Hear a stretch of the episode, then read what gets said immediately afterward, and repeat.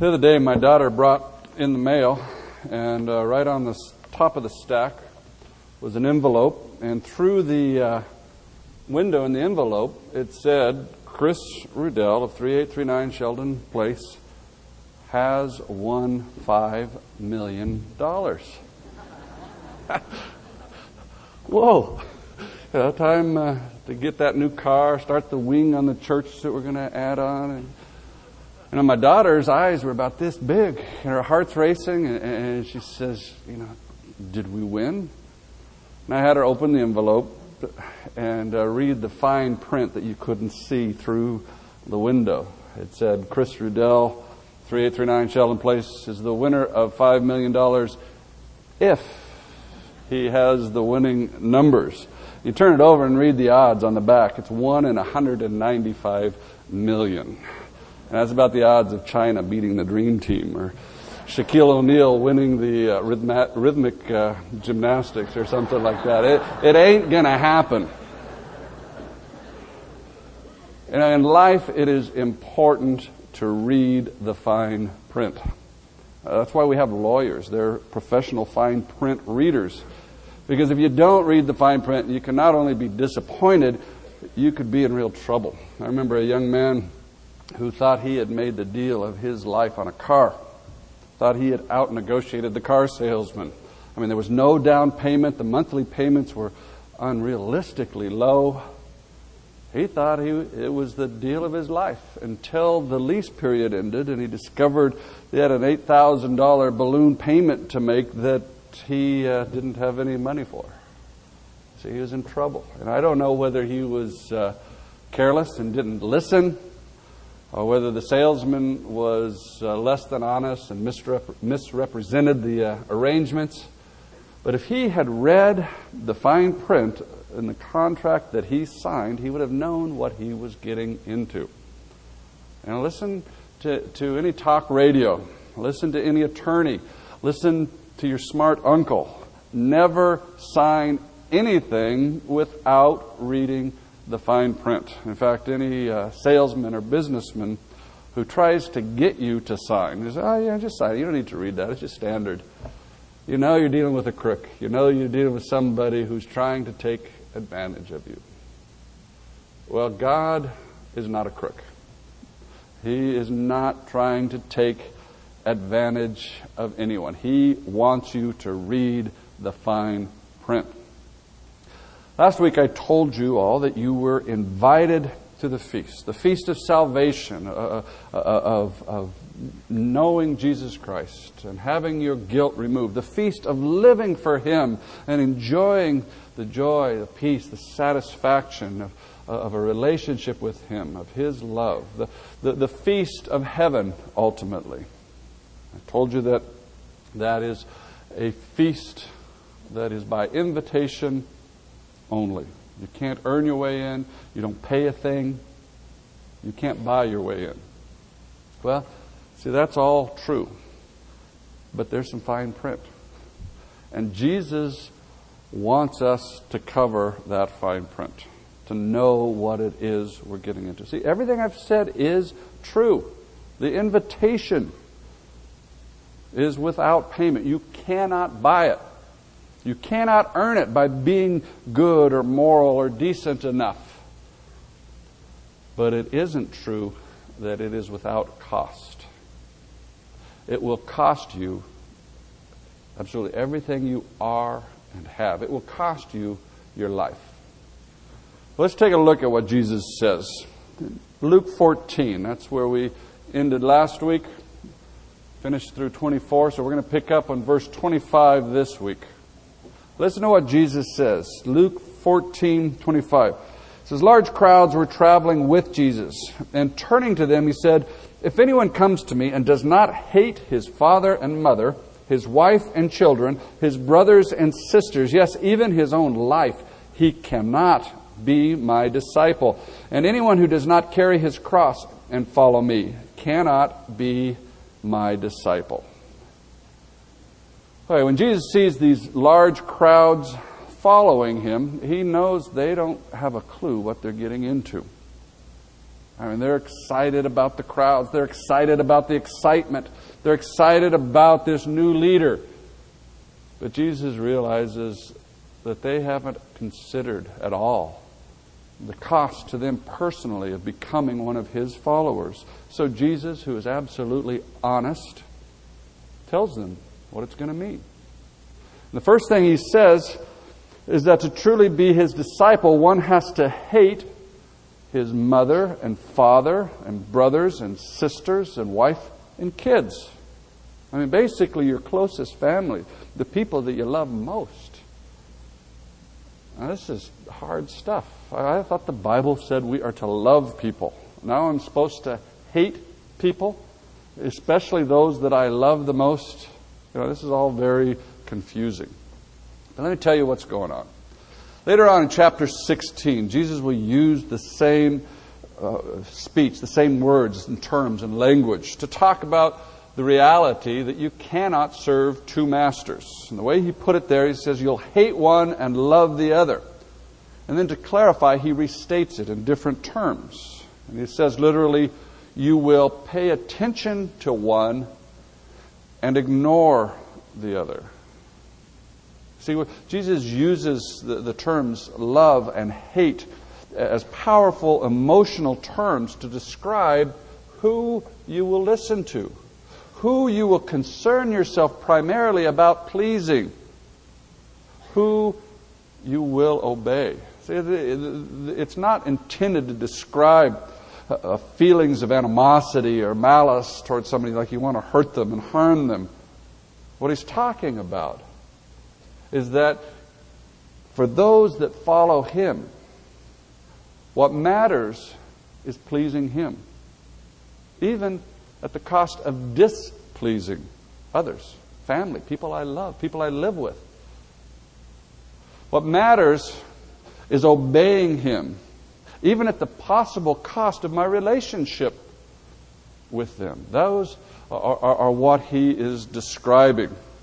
That my commitment, your commitment to following Jesus will mean that you obey him regardless of how anyone else feels about it.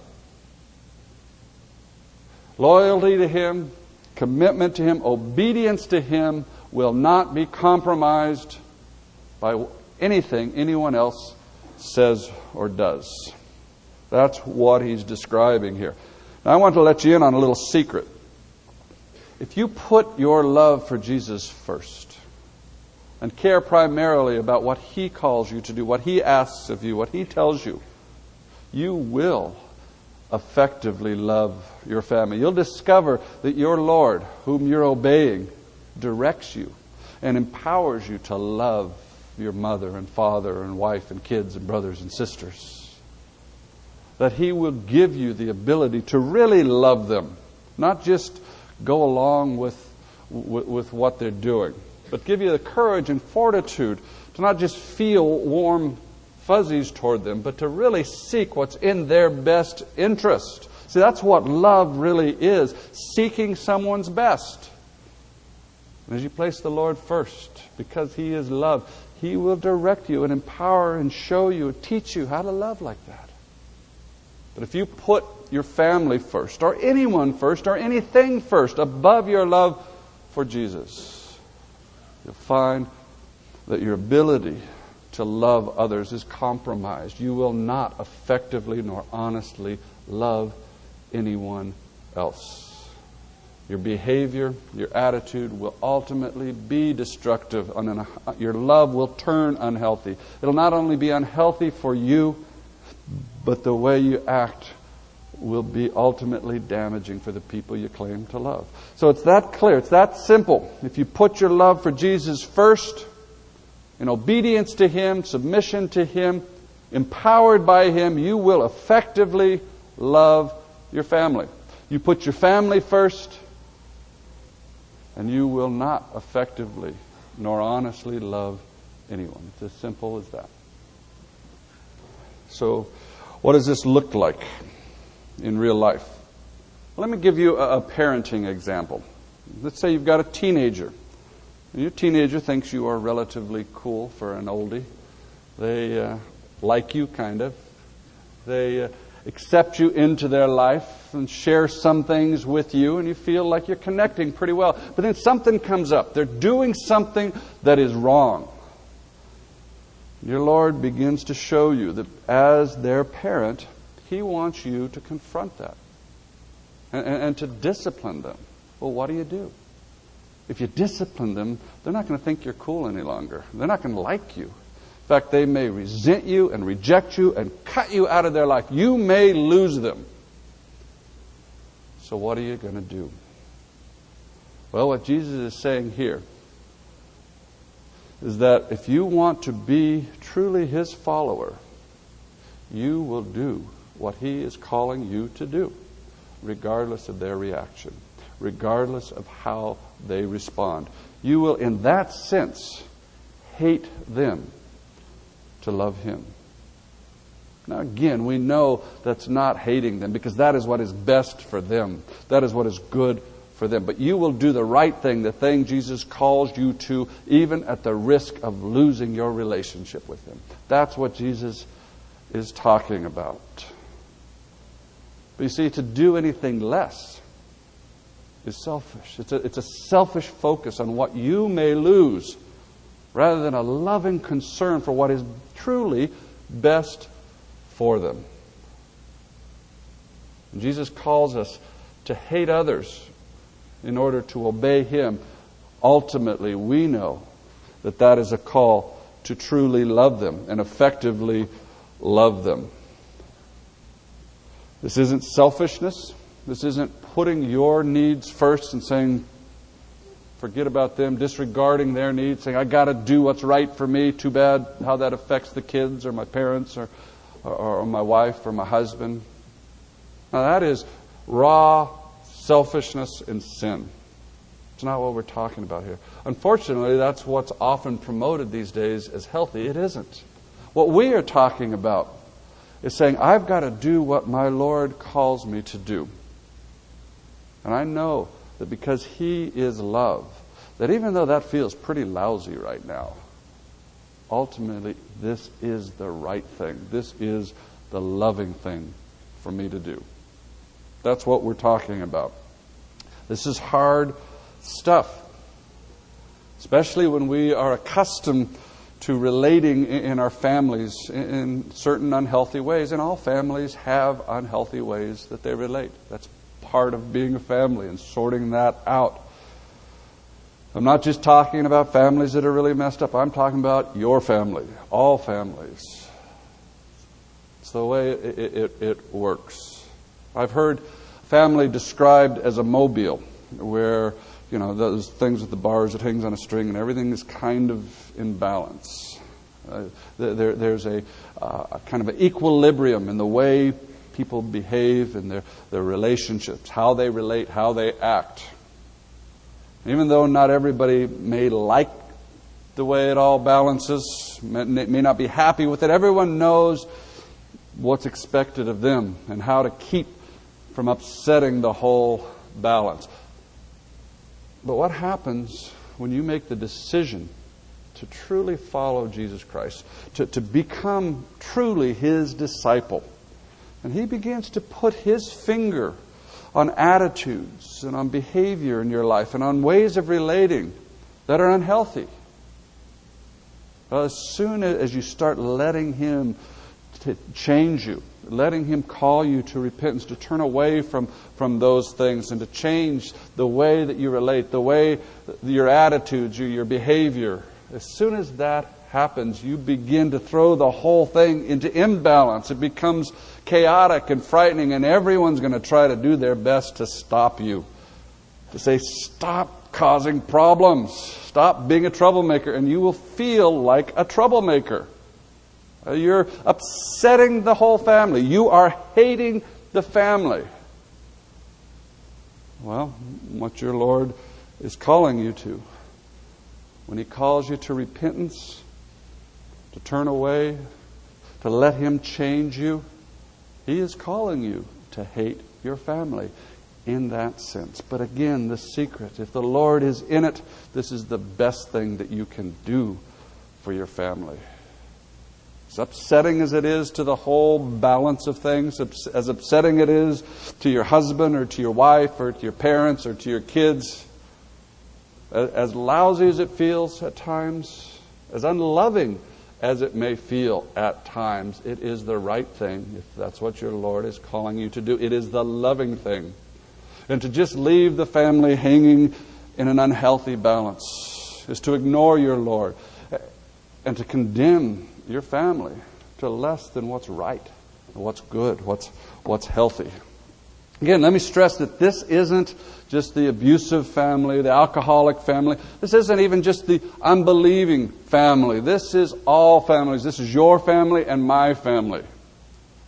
One of the reasons that healthy families go through periods of time uh, of stress is that one or more of the people in it are changing hopefully growing. It, it can be a result of, of selfishness and sin. People saying, you know, I got to do what's right for me and forget the family. And that's wrong. But even healthy change is upsetting, it upsets the balance. And my wife, Becky, as she walks with the Lord and, and goes deeper in her relationship and he begins to put his finger on, on things in her life that he wants to change. Almost invariably, my initial reaction is to be threatened. And somehow, her change feels like a personal criticism of me and the way I relate and the way I do things. The fact that she wants to change things must mean there's something wrong with things, and that must be my fault. And without meaning to, I put all this pressure just to stop. You know, stop. Let's just live like we always do. Don't do this. It's just upsetting things. Fortunately, Becky is a true follower of Jesus, and she's willing to hate me to love her Lord. As a result, she loves me. It's not that she doesn't care how it affects me or how I feel. In fact, sometimes my being hurt makes it very hard for her, but she is willing to hate me in the sense that Jesus is talking about in order to follow what the Lord is calling her to do. And ultimately, that is the most loving thing she can do for me and the family. And as I confront myself and have the choice to follow Jesus and to look at the things in my life that are causing me to, to be frightened and react, I am so grateful. Our family has a chance to grow healthier, uh, uh our relationships deeper. See, that I think is what God is calling us to. He's saying that uh, we're called to walk through the mess. It isn't pretty, it isn't fun, but it's how it all works. Bottom line that Jesus wants you to face is that if you truly want to be his follower, you got to walk through the mess. You got to be willing to obey him, even at the risk of losing your family or the relationships there. You got to follow him obey Him at the risk of losing absolutely everything. When he uses the picture of carrying your cross, he's talking about going to your death. You've got to be willing to lose your life. You know, in a lot of countries of the world, even today, to choose to follow Jesus is to risk being killed. I've had firsthand reports from field staff of ours in, in other countries of people they have actually worked with who've been killed by family members because they followed Jesus. Now, that's not real common here in, in America, but you're, you, are you are putting at risk everything of significance in your life. You're putting at risk your job. If you choose to follow Jesus, there may be some uh, practice at work that's unethical that you no longer can go along with. You don't want to put anybody else down. You're not, honestly, not trying to be critical of other people, but the very fact that you won't go along with it feels like criticism. And you may be excluded. You may even be fired. Every significant area of your life is at risk when you choose to follow Jesus. Jesus wants you to know that up front. He wants you to know that going in. There is no bait and switch. He is telling you right up front what you're putting at risk. And he says if you aren't ready to lose everything and end up with nothing but Him, if you're not re- ready to obey Him at the risk of everything else, then you aren't ready to be His disciple. And that's tough stuff. He uh, goes ahead and gives a couple of, of stories to kind of bring out the logic of this. Verse 28. He says, Suppose one of you wants to build a tower. Will he not first sit down and estimate the cost and see if he has enough money to complete it? For if he lays the foundation and is not able to finish it, everyone who sees it will ridicule him, saying, This fellow began to build and was not able to finish. Or suppose a king is about to go to war against another king. Will he not first sit down and consider whether he is able with 10,000 men to oppose the one that is coming against him with 20,000? If he is not able, he will send a delegation while the other is still a long way off and ask for terms of peace. In the same way, any of you who does not give up everything he has cannot be my disciple. Salt is good but if it loses its saltiness, how can it be made salty again? It is fit neither for the soil nor for the manure pile. It's thrown out. He who has ears to hear, let him hear this. Okay, Jesus' first story is about uh, building a tower. And he says basically, you wouldn't go out and build a tower without thinking through whether you had the money to finish it. Otherwise, you've got this half built tower sitting on your property. And everybody who goes by is going to see that tower and say, What a fool. He started to build it and he couldn't finish it. And there's going to be a testimony to, to your foolishness, sitting there for everyone to see. You're going to feel silly. You're going to feel foolish. And he says, Well, in the same way, before you decide to become my disciple, consider the cost. Think through whether you're willing to uh, live with the consequences of that. And when's the last time anyone tried to talk you out of becoming a Christian? Somebody ring your doorbell. May I talk to you about not becoming a Christian? And it doesn't happen. But here's Jesus essentially doing that. He's saying, listen, I want you to think about it very carefully before you make this decision because I don't want you to make a halfway, half hearted decision. Says, I want you to count the costs. Well, what are those costs? Well, to choose to follow Jesus, there's going to be all kinds of costs. You know, maybe uh, you're going to have to give up your hatreds and your bitterness in your life. You're going to have to forgive people who have profoundly hurt you. And right now, you probably think of several people you just don't want to forgive. If you uh, choose to follow Jesus and right now you're involved in, in an immoral relationship or an unhealthy sexual relationship, that's going to have to stop. And maybe you're used to treating your husband or your wife selfishly as a means to an end rather than really loving them and seeking their best and their development. Well, that's going to change. Maybe you're used to cutting corners ethically at work or in your taxes or in some area. That needs to stop. Maybe you abuse some substance. You're going to have to face that. Maybe you're uh, uh, used to, to avoiding conflict at all costs and just going along with things. Well, that will change. Maybe you delight in that little juicy tidbit of gossip uh, at work or in the family. That will change. Things will change. There will be a dramatic call to obedience. That's hard stuff again. Now, don't get me wrong. These things don't have to change for you to accept the Lord. As if you, you have to get your act together in all these areas before He accepts you, or that somehow you have to earn His, his invitation. That's not what we're talking about here at all. It doesn't work that way. He paid for your salvation. He paid for, for your relationship with Him so that you could follow Him. He paid for all of that on the cross. He accepts you just the way you are right now. But if you choose to follow Him, He will change things in your life.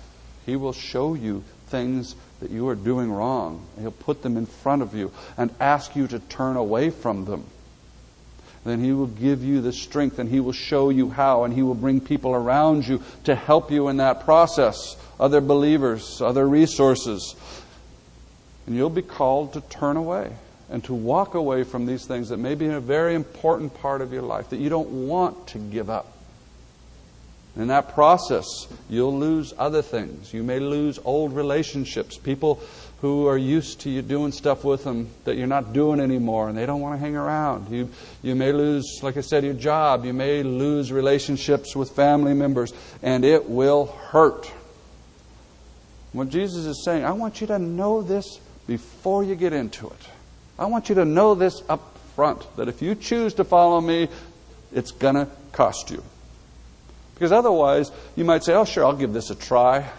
You decide to follow Jesus, but as soon as it gets hard, as soon as it, you start losing, as soon as it hurts, you say, I'm out of here. This is not what I signed up for. And you look foolish. You'll have told people, I'm going to follow Jesus, but you only go halfway. It doesn't last. Quite honestly, in my own life, this was one of the things that kept me away from the Lord. This is, is probably the, one of the biggest impediments why I resisted the Lord as long as I did. See, I had a lot of friends who got saved, and they'd tell me about it and how their life had changed. And I'd kind of chuckle to myself and say, well, this one I'll give about two months. This one I'll give four months. Sure enough, they'd be back doing the same stuff I was doing. Nothing had changed. And as I began to feel God's pull on my life, I said, I don't want to be like these guys. I don't respect that. Uh, I don't want to be laughed at like I laughed at them. So I resisted. I said, No, thank you.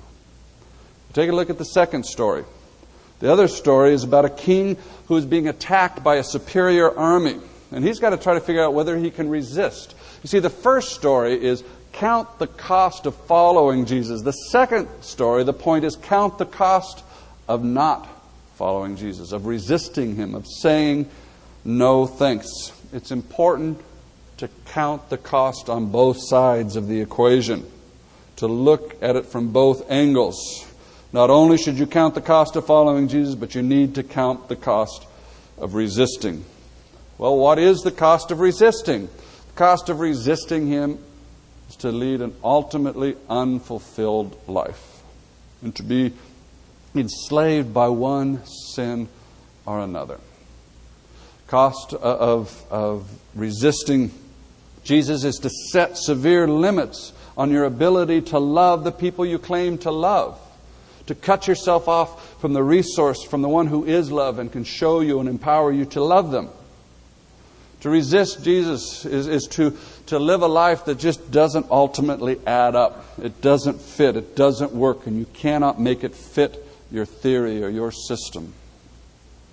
To resist Jesus, to live a life where even the pleasures, uh, the joys become empty and wearisome. Where people and things that were once so precious and valuable to us, they lose their luster, they lose their excitement, and we either resign ourselves just to living with it, or we discard them to get other people or things that we hope will be more satisfying, and as a result, it's a lonely existence. To resist Jesus is to live with a contradiction in your heart, to know you're not doing what you should be doing. And that contradiction causes you to be dishonest with yourself. And to resist Jesus ultimately means to cut yourself off for eternity for the one, from the one you were created to love, the source of joy, peace, and satisfaction. So to resist Jesus ultimately is to spend eternity in hell. See, the cost of resisting Jesus ultimately is far too great to tolerate. It's important that you look at both sides of the equation, that you think it through honestly and as objectively as you're able. See, that's what Jesus wants. He wants you to look at it and make a decision. Go one way or the other. Don't just drift back and forth. That's what he's talking about when he's talking about saltless salt. I mean, that's an absurdity, saltless salt. But that's no more absurd or, useless as an unbelieving believer or a not following follower. You see, drifting ends up there in, in just an unhappy contradiction, an ineffective life. Now, he's calling us to choose a direction. For myself, as I considered the cost of not following, I wasn't thinking in terms of this passage in my own life, but I was aware of the cost of not following. I was aware that I did not want to spend eternity in hell, and I did not want to spend my life in the frustration and contradiction that I was experiencing. So even though I was afraid of the costs, even though I knew that it was an all or nothing, a winner take all, and that if I was going to, to follow him, I was going to follow him all the way, I capitulated. I knew he was tougher than I was, that he was going to win eventually. And so I gave in. I looked at the army with 20,000, said, I can't resist it with my 10. It's not going to happen. I better deal with it now. And even though there are times when I wonder about that, there are times when I wander from that, I don't regret that decision. I realize now that looking back, that everything that I've had to give up, I don't want anyway. It's the stuff that was holding me back and holding me down and keeping me from joy and from love. I didn't know that up front. And I still don't believe that when God's prying my fingers off some other thing in my life. I still struggle as if that's my joy in my life. But once it's gone, I say, Thank you that it's gone. So I look back and I don't regret that decision. I'd make it again today. And every time that I have reconsidered, and there have been several times in my life when I've reconsidered, I come to the same clear con- conclusion. If you want life, you've got to follow Jesus. Now, let me take a slightly different tack, just real briefly. As we were studying this passage in staff meeting, this uh, actually two weeks ago, uh, Jackson made a couple of interesting observations. He noticed that in both of these stories, the uh, Uh, the people involved didn't have the resources to pull it off. The, the, the, tower builder didn't have what it took to build a tower. The, the king didn't have what it took to defeat the other army. And the reality is, you and I don't have what it takes. You see, following Jesus doesn't mean we marshal all of our resources, all our strength and our fortitude, and we charge out there and live the perfect life. It does not work that way. Being a follower of Jesus is recognizing that we don't have what it takes, that we need to turn to Him for His resource, for His ability, for His wisdom. It's recognized we don't have the wisdom to know how to live this life and to be loving in the process. And so we, we listen to His Word. We submit ourselves to what the Bible says above what we think, above how things seem to us.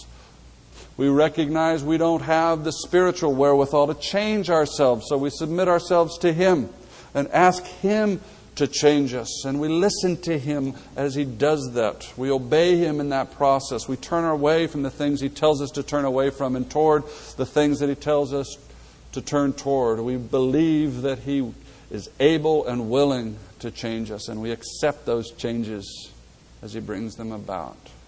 See, the dying that Jesus is talking about when he says you have to take your cross, the dying that is necessary to become a true disciple of Jesus is the dying to the insistence that we do it ourselves, letting that go, turning our lives over entirely to Him. We give it up and give it to Him. Now, I talked uh, at the beginning of our time together about reading the fine print. I had uh, told you that we are invited to the feast, the feast of, of salvation, of knowing Jesus, being freed from, from guilt in our lives, the feast of, of living for Him and enjoying His peace and satisfaction, enjoying intimacy with Him as we walk through this confusing and difficult world. Ultimately, it's an invitation to spend eternity with Him in heaven. But the cost for accepting that invitation, the fine print, is that it will cost you absolutely everything you are and have. It will cost your life. Now, again, I want to be sure you understand this. I'm not saying that you pay for your salvation with your life, that you pay for the invitation with your life. No, Jesus offers it without cost, without price. It is pure grace. But to take that invitation into your hand, you've got to empty your hand. To accept the life that He offers, you've got to leave behind, you've got to let go of the life without Him. To walk into the banquet room, you've got to walk out of your independent life. You're not earning it, you're not paying for grace. But Jesus wants you to understand clearly that it is a choice. It is one or the other. And He wants you to understand that choice, to think it through honestly, and then choose. Now, I like Jesus here. He's tough. He's not begging anyone to follow him. He, he's not trying to manipulate and pressure. He's not trying to use sales technique on you. He's not trying to, to, to, to do anything other than just say, Here it is. I'm laying it out in front of you. You look at it, and you choose. Now, that almost feels like he doesn't care. Yeah, you choose. It's nothing to me. But that's not the fact. Fact, that's why I want to just quickly read the next two parables. Even though they fit better with what follows, I want to bring them in here. Starting in verse 1 of chapter 15. Now the tax collectors and sinners were all gathering around to hear him. But the Pharisees and the teachers of the law muttered, This man welcomes sinners and eats with them. Then Jesus told them this parable. Suppose one of you has a hundred sheep and loses one of them. Does he not leave the ninety nine in the open country and go after the lost sheep until he finds it? And when he finds it, he joyfully puts it on his shoulders and goes home. Then he calls his friends and neighbors together and says, Rejoice with me, I have found my lost sheep. I tell you that in the same way there will be more rejoicing in heaven over one sinner who repents than over 99 righteous persons who do not need to repent. Or suppose a woman has ten silver coins and loses one. Does she not light a lamp, sweep the house, and search carefully until she finds it? And when she finds it, she calls her friends and neighbors together and says, Rejoice with me, I have found my lost coin. In the same way, I tell you, there is rejoicing in the presence of the angels of God over one sinner who repents. Okay, in response to the criticism of the Pharisees, who, who, who honestly believe that God didn't care. I mean, if you get your act together and follow, God will probably accept you if you do it well enough, but He doesn't really care. And especially if you've failed, if you're a sinner, He doesn't care about you at all. Well, Jesus needs to set that straight. So He tells these two stories. The first one uh, uh, about a shepherd who cares so much for that one lost sheep that he leaves the other sheep out in the open country and he goes looking for that sheep, even putting the other sheep at risk. You see, and that's the way God's heart is. That, that He cares so much. He's willing to take risk. He's, he's willing to do what it takes for you, that one sheep, even at great risk. You see, Jesus would have risked coming to this earth, even if it was just to save only you. That's, that, that's who God is. That's God's heart. That's His passion for you. Then the other story is about a, a woman who loses one of her ten coins. In those days, the mark of a married woman was ten coins on a chain that she wore across her forehead as part of her, her head covering. So it was, was very similar to our you know, engagement and wedding ring. This was a gift from the, the, the, the groom or the groom's family. And somehow this woman lost one of those coins. And she is desperate. She is searching relentlessly for that. She, she lights a lamp. She's on her hands and knees. She sweeps her dirt floor and sorts through, sifts through the, the pile of, uh, uh, uh, of, of, of dust and stuff. She, she uh, sweeps up. She looks in every hole and corner and crack until she finds that coin. And when she finds it, she explodes in, in relief and in joy. You see that? Is how God feels when one sinner repents. That's how God feels when one person counts the cost and decides to follow Jesus. See, in laying this out in front of you, saying, You choose, Jesus isn't being indifferent. It's not that he doesn't care, he cares intensely, but he is modeling what he is calling us to do. He is going to do the right thing, the loving thing, even at the risk of you rejecting it. He has created us with free will. He is honest about the cost, knowing full well that some will say, That's too much, I don't want it. But he is willing to take that risk rather than manipulate and lie and compromise himself. Now, lest any of you still think that he doesn't care, that he's somehow indifferent, you need to remember that he suffered and died to give you that choice, to give you the option. His heart aches for you to make the right choice. He paid the ultimate price because he cares that much and he wants that much for you to join him at the feast. So think about it carefully. Read the fine print, consider the cost, and then make your decision. Make the, the greatest decision of your life. Choose the, to accept the invitation. Let's pray. Lord, I uh, thank you that you love us enough to be honest, to, to lay it out for us. And I know that I w- don't really want it to be this way. I, I want it as soon as as I choose to follow you for everything to get easy and happy and and not have any problems, not have any conflict in my life. But just the opposite seems to be true. That as soon as as we follow you, our life becomes uh, riddled with conflict, with complexity in our relationships. And that's hard, Lord. That hurts. Thank you that you uh, aren't playing games with us. You tell us that up front.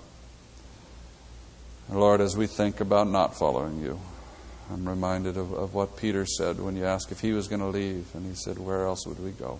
You are the, the only one who has words of life. And we need you. We want that life. Pray for each person here. You would open their eyes. They would see clearly the cost of following you. They would see clearly the cost of resisting you.